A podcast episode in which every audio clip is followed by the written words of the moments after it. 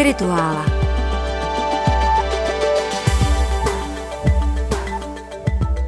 Čtvrtého února je svátek svaté Veroniky.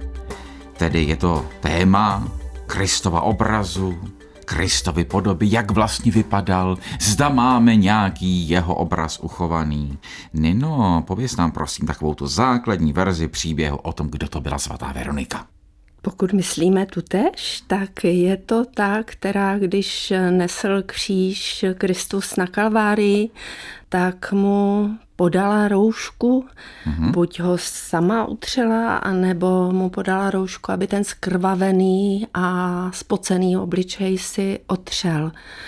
A pro mě je to hodně silný obraz, mám ho ráda a připomněla jsem si ho dneska, když jsem sem šla, taky tím, že jsem jednou byla v plném kostele a od přijímání šel takový dost znetvořený člověk a šel hodně pomalu a byl poslední a teď jakoby se čekalo, než on dojde a celý kostel čekal a najednou z lavice vyšla paní, tak ho pohladila hezky a doprovodila do jeho lavice.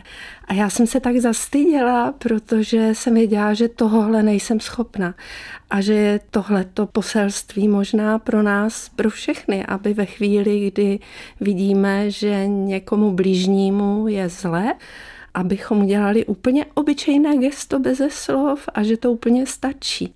Tak, teď mám chuť skončit, protože nic lepšího, než co si řekla, ty já už neřeknu, ale přesto my tady máme povinnost vyprávět tu historii. Čili toto byla historka o svaté Veronice, která se někde vyskytovala v nějakém nejmenovaném kostele.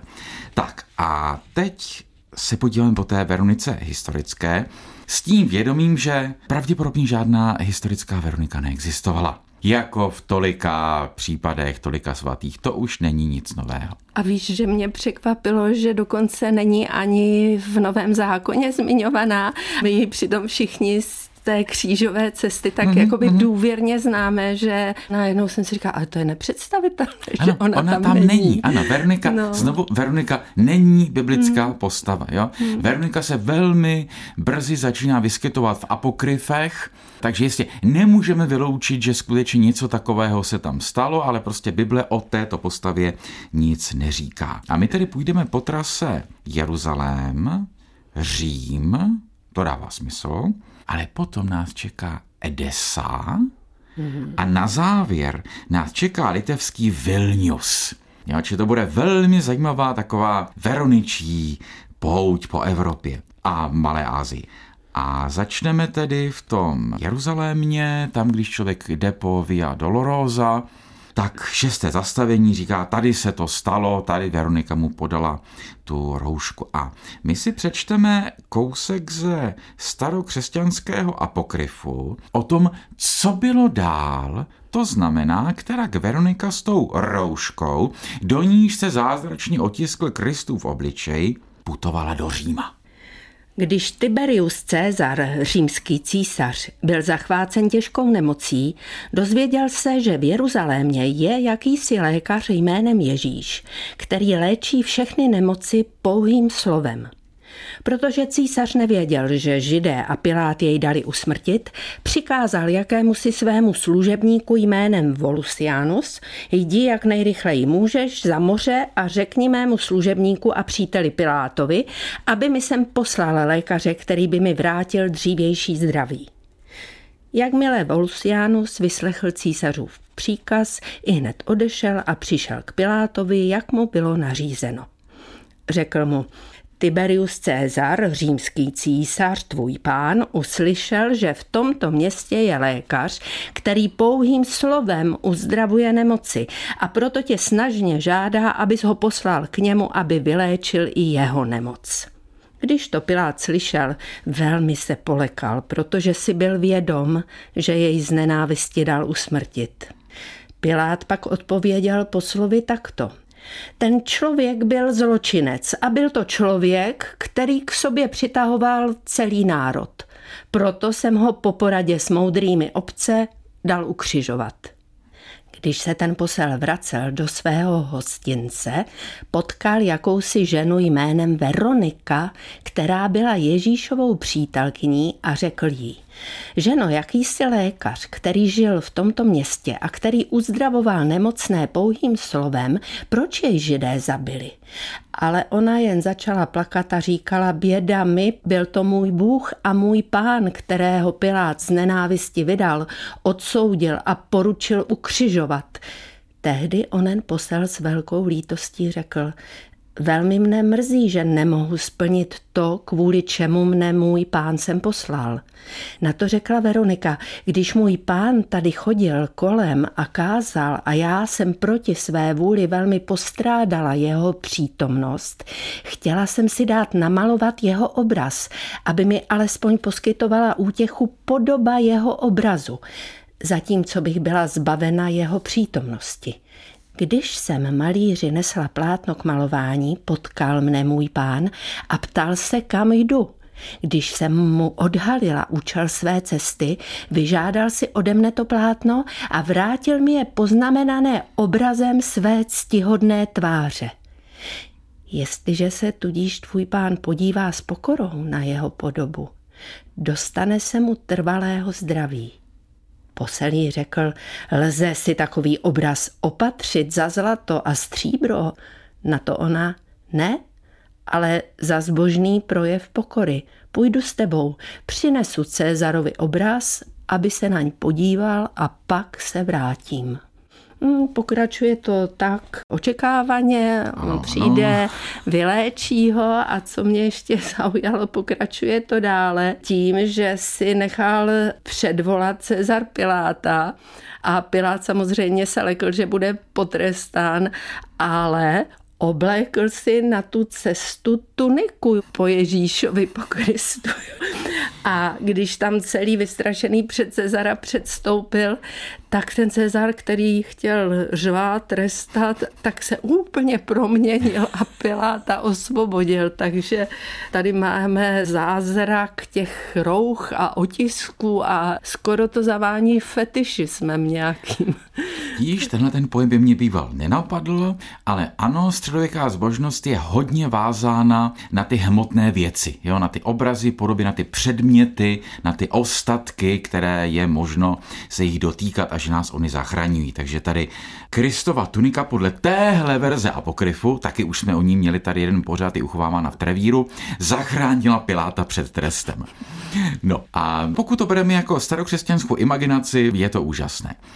A pokud tady podle této verze a ještě nějakých dalších jiných, ta rouška s tím Kristovým obrazem se dostala do Říma. Potom se tam vydáme tedy i my a vydáme se v Římě na jedno místo, které se nazývá Skála Sancta nebo Sancta Sanctorum. Možná, že už jsem ji tady někde zmiňoval. Je to takové schodiště a kolem něj soubor kaplí v Lateránu, čili na opačném místě starého Říma, než je Vatikán, kde byl ten vlastně původní papežský palác.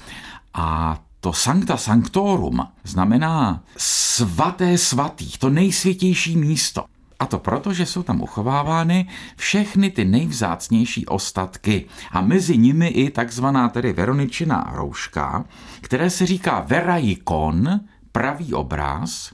No a potom samozřejmě historikové náboženství, bestie ničící lidem jejich iluze a hezké příběhy, přišli na to, že pravděpodobně dřív existoval ten termín verajkon, pravý obraz, a z něho potom anagramem, přehozením těch písmen vzniklo jméno Veronika. Mm-hmm. Čili je to celé obráceně. Jo. Pravděpodobně. Čili ten je tam uchováván a říká mhm. se mu tedy verajkon, nebo ještě se používá jeden vlastně původem řecký termín a to je achyropit, což je taková zkrácenina z novější výslovností z toho původního acheiropoietos eikon, neboli obraz nevytvořený lidskou rukou. V církevní slovanštině nebo v tom pravoslavném prostředí se používá krásného překladu nerukatvorný obraz. Jo, doslovně to nevytvořený lidskou rukou. Jo, protože prostě zázračně ta tvář se otiskla přímo tam. A podle něj, podle tohoto obrazu, potom byly ve středověku vytvářeny modelové ikony, tedy ikony podle tohoto modelu, takže třeba i tady my v Čechách jsme měli, nebo máme naštěstí stále, takzvaný svatovícký verajkon. Čili člověk se může jít podívat do Anežského kláštera, což je vždycky dobré, a tam kromě jiných ikon, které vlastně mají původ v nějaké ne české, ale prostě té obecně evropské zbožnosti, tak tam najde i ten svatovícký verajkon, což měla být kopie udělaná podle kopie toho původního Veroničina. Takže člověk ani nemusí putovat do Říma a stoupat na kolenou po těch schodech, jak tam zbožní mhm. dělávají. A pak je tu ještě jedno plátno a to je turínské plátno a to mhm. jsem nedávno viděla v Broumovském klášteře a tam se chlubí tím, že je to jedno z mála pláten, které je kopií toho pravého turínského plátna, ale přímo jakoby z toho pravého, ne kopie kopií. Ano, ale zároveň je to kopie a zároveň takzvané turínské plátno je ještě mnohem mladší. To bylo objeveno daleko později a zase podle radiokarbonové metody je to věc až středověká. Takže dnes, řekněme ti, moudřejší z katolických kněží říkají, Nemusíme tomu nutně věřit, že to je skutečně přímo to ono, to roucho, do kterého ho zabalili, ale jde o to, budí-li v nás zbožnost a lásku k Ježíšovi. A někteří jiní říkají, že to je přesně to ono a že máme ten důkaz. A na to se potom říká samozřejmě, ne že se říká, ale Ježíš říká Tomášovi, blahoslavení, kteří neviděli a uvěřili. Takže ano, to je ještě turínské plátno. Ale vlastně daleko starší a trošku zapomenutý příběh je příběh ještě jiného Kristova obrazu, který není spojen s Veronikou, ale s králem Abgarem. A tento obraz nevznikl během křížové cesty, ani když se Veronika potkala s Ježíšem někdy jindy a on sám jí to předtím jak si poskytl, ale když ještě Ježíš kázal, a pověst o něm se nesla po tom Blízkém východu a doputovala až do města jménem Edesa. Tam jsem nebyl. Přiznám se, v Edese jsem nebyl a je to jeden ještě z mých jako cílů, co bych někdy chtěl zažít. Je to, prosím tě, úplně na jeho východním pokraji Turecka. Dnes se to město nazývá Urfa, nebo ještě nový Sanli Urfa. A my jsme o něm, prosím tě, mluvili v pořadu o Kurdech. Jo, to jsem tady měl hosta, Jakoba Vilka, turkologa, který vyprávěl o, tehdy právě zrovna na Blízkém východě se děly nějaké strašné věci kolem Kurdů. A tak jsme vyprávěli o Kurdech. Tam, kde žijí dnes Kurdové, to je prostě krajina souvisí s, s tím biblickým.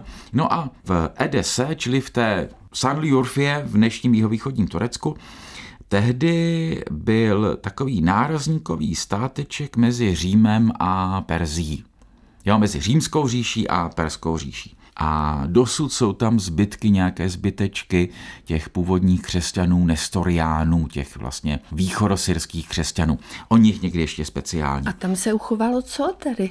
A tam se měl uchovat obráz, který sám Ježíš poslal Abgarovi, protože ten Abgar se o něm doslechl tedy o Ježíšovi a chtěl jako vidět, jak vypadá. Ježíš řekl, dobře, jako takový zbožný král, tam daleko někde na pomezi Říma a Sýrie, co bych pro něj neudělal.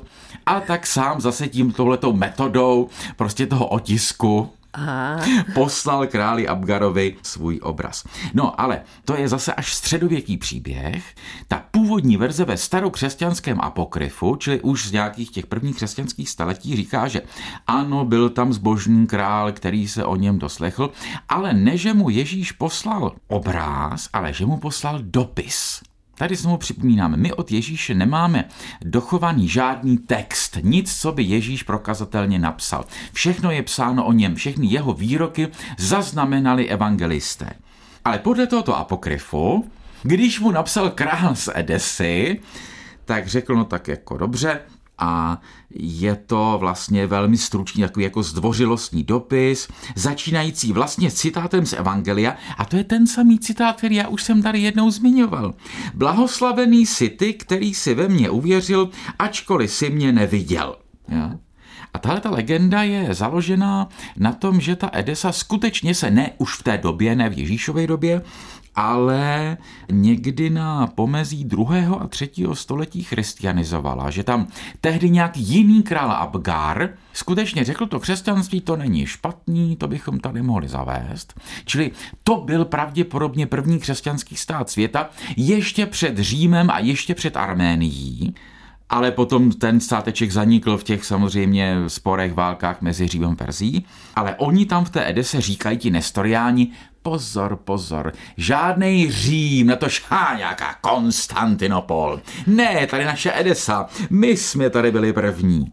A z toho se potom vlastně vytvořila ta legenda, že to nebyl dopis, ale obraz a že ten obraz podle jednoho byzantského církevního historika zachránil Edesu roku 544, když na ní útočili Peršané. Tenhle obraz bohužel nemáme, ten se dostal potom do Cařihradu, čili Konstantinopole a Konstantinopole, jak známo, ještě předtím, než ji dobili Turci a vyplenili, ji dobili křižáci a vyplenili. A tak to se množství těch slavných ostatků a svatých obrazů dostalo do Evropy, do Francie a tam to zase zničil jako bídně za francouzské revoluce. Čili tento obraz nemáme. Ale Rozhodně celá staletí křesťanská a tisíce lidí věřili, někteří možná stále věří, že víme, jak Ježíš vypadal. Jo? Ať už podle toho Rajkonu, nebo podle těch apokryfů a potom úplně konkrétně podle takové té zbožné literatury.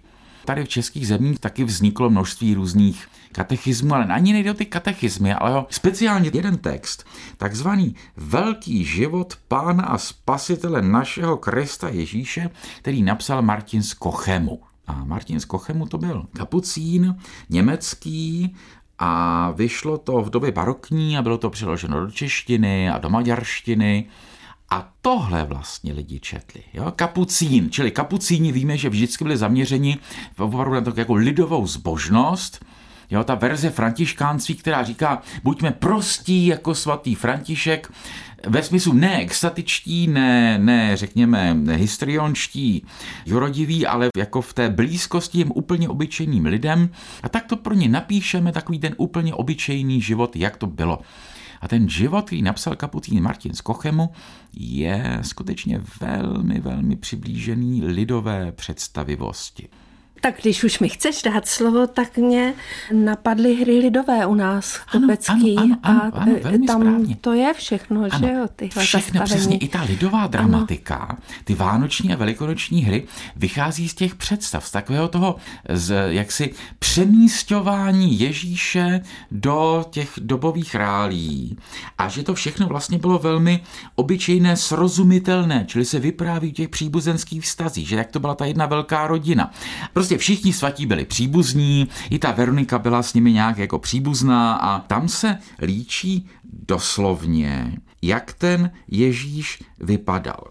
Rty jeho byly jako korály červené, jeho líce mírně tělem naplněné, barva jeho bílá s červenou smíšená.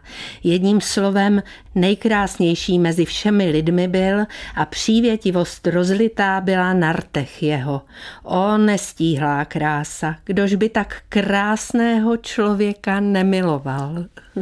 K tomu mě napadá, co já jsem se v mládí naseděla v lavicích různých kostelů, kde ten Ježíš je tak krásný a je na kříži přitom a přemítala jsem tedy o tom, jak je to možný, že je tak nádherný, když je v téhleté situaci. Žádné zbožné myšlenky mne nenapadaly. Ale to jsou zbožné myšlenky svým způsobem. Tady jde ale o ten pocit toho realismu, jo? to, že je to všechno představitelné a že to přesně víme. Zároveň, když jsme poslouchali tenhle ten úryvek, já možná ještě připomenu ty klíčové termíny. Barva jeho bílá s červenou smíšená, nejkrásnější mezi všemi lidmi byl. To jsou pochopitelně aluze biblické. Jo. Mm. To je vlastně líčení ženicha z písně písní, mm-hmm. čili písně Šalamounovi. Ja? Můj milý je celý bílý a červený, o nejkrásnější mezi syny lidskými. Čili je ten kapucín, vlastně, když má říct ty klíčové věci, tak použije ty biblické obrazy. Takže ono to je jasně nebiblické v tom, že on tam prostě všechno možné vymýšlí. Jo, a jaké měl vztahy s maminkou a jak chodili, prostě co vařila a co dělal svatý Josef. Prostě všechno ví, všechno vysvětlí.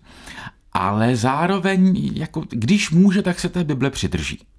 Jo, takže v tomhle smyslu je to velmi důležité a tady upozorním na to, že život pána Ježíše od Martina z Kochemu u nás vycházel v lidových vydáních až do, prosím tě, začátku 20. století. Hmm. Jo? Vzniká to v baroku, ale vychází to celé 19.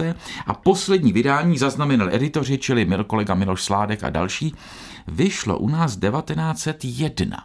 To znamená hmm. v době, kdy už prostě ten jaksi vzdělaný svět je někde úplně jinde a ti vzdělanější teologové jsou někde jinde, tak pořád se najdou čtenáři, lidoví zbožní, kteří si prostě čtou tohleto a pořád je jim to nějak jako srozumitelné no, a jak blízké. sám říkáš, nemá to daleko k písni písní, tomto momentě. Jo. Aha. V tomto momentě. Jo. Mhm. Jinak přece jenom to, co převažuje, je to vyprávění o takové vlastně docela obyčejné rodině, teď mě napadlo takové zvláštní srovnání, taková soap opera, jo? takový jako seriál o Ježíšově rodině, takový ano v mhm. tomto smyslu pravzor potom těch jako velmi hloupých hollywoodských nábožních filmů, kde je to všechno realistické, Jo, hmm. což Evangeliu tak přestože to trvalo do začátku 20. století, tak pak už snad nic takového se neděje, nebo ještě, Martin? No to si piš, to si piš samozřejmě.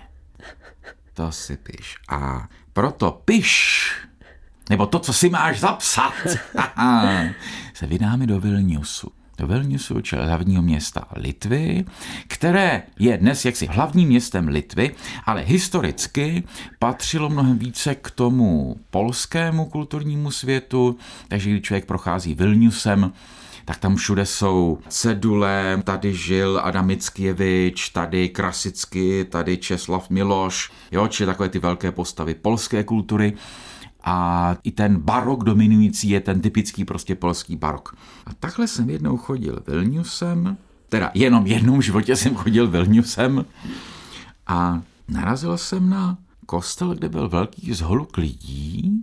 Říkal jsem, já, co to je, budu se tam podívat. A prosím tě, on to byl obraz, ve kterém se uchovává originál obrazu Ježíše, podle vidění jeptišky Faustiny Kovalské.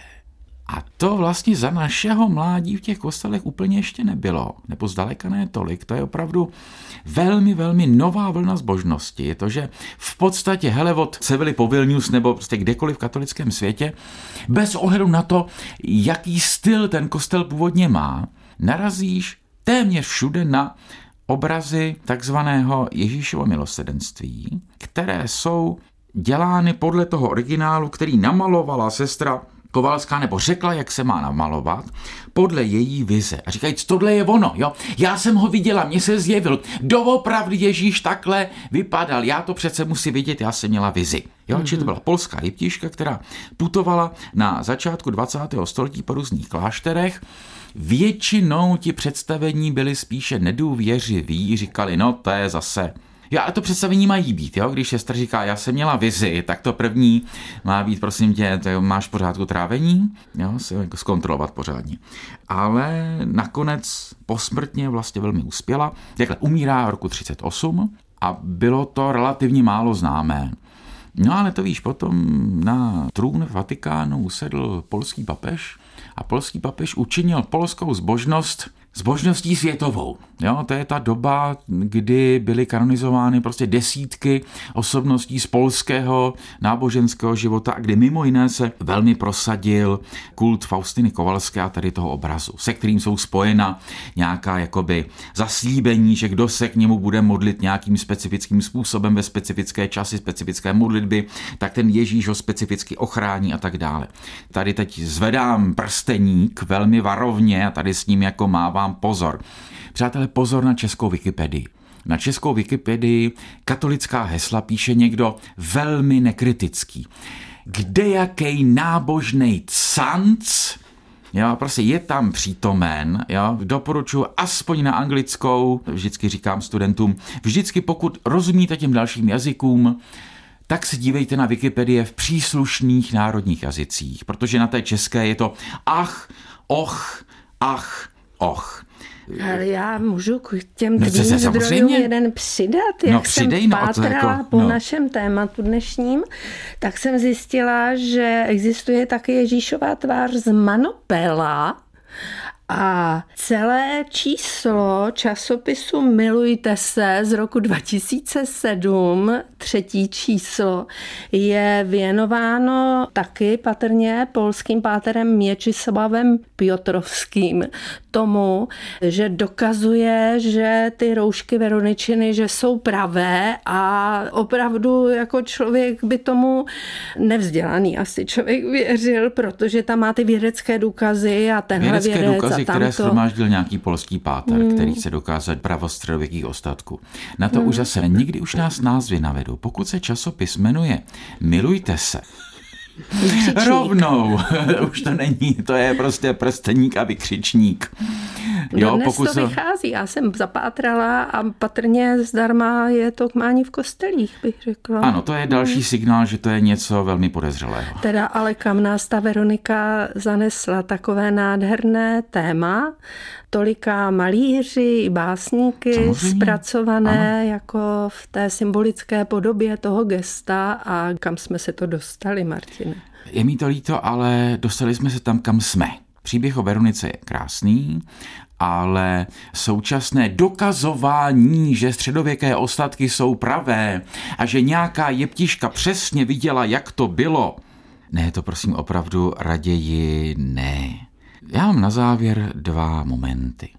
Jednou jsme takhle byli s partou studentů v Itálii a byl to nádherný barokní kostel v Neapoli, skutečně esteticky naprosto znešvařený, jako pěst na oko tím obrazem božího milosrdenství.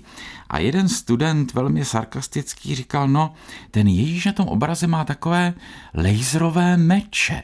Jo, on jako vychází mu z rukou jako ty paprsky, jeden bílý, jeden červený. On říká, to je takový jako dvoulejzrák ze Star Wars. A druhá poznámka, ta bude vážná. Já si myslím, že Ježíš žádnou tvář nemá.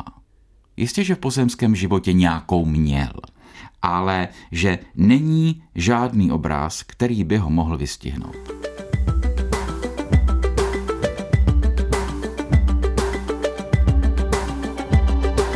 Podcast Spirituála Duchovní Evropa poslouchejte na webu Českého rozhlasu Vltava, v aplikaci Můj rozhlas a na dalších podcastových platformách.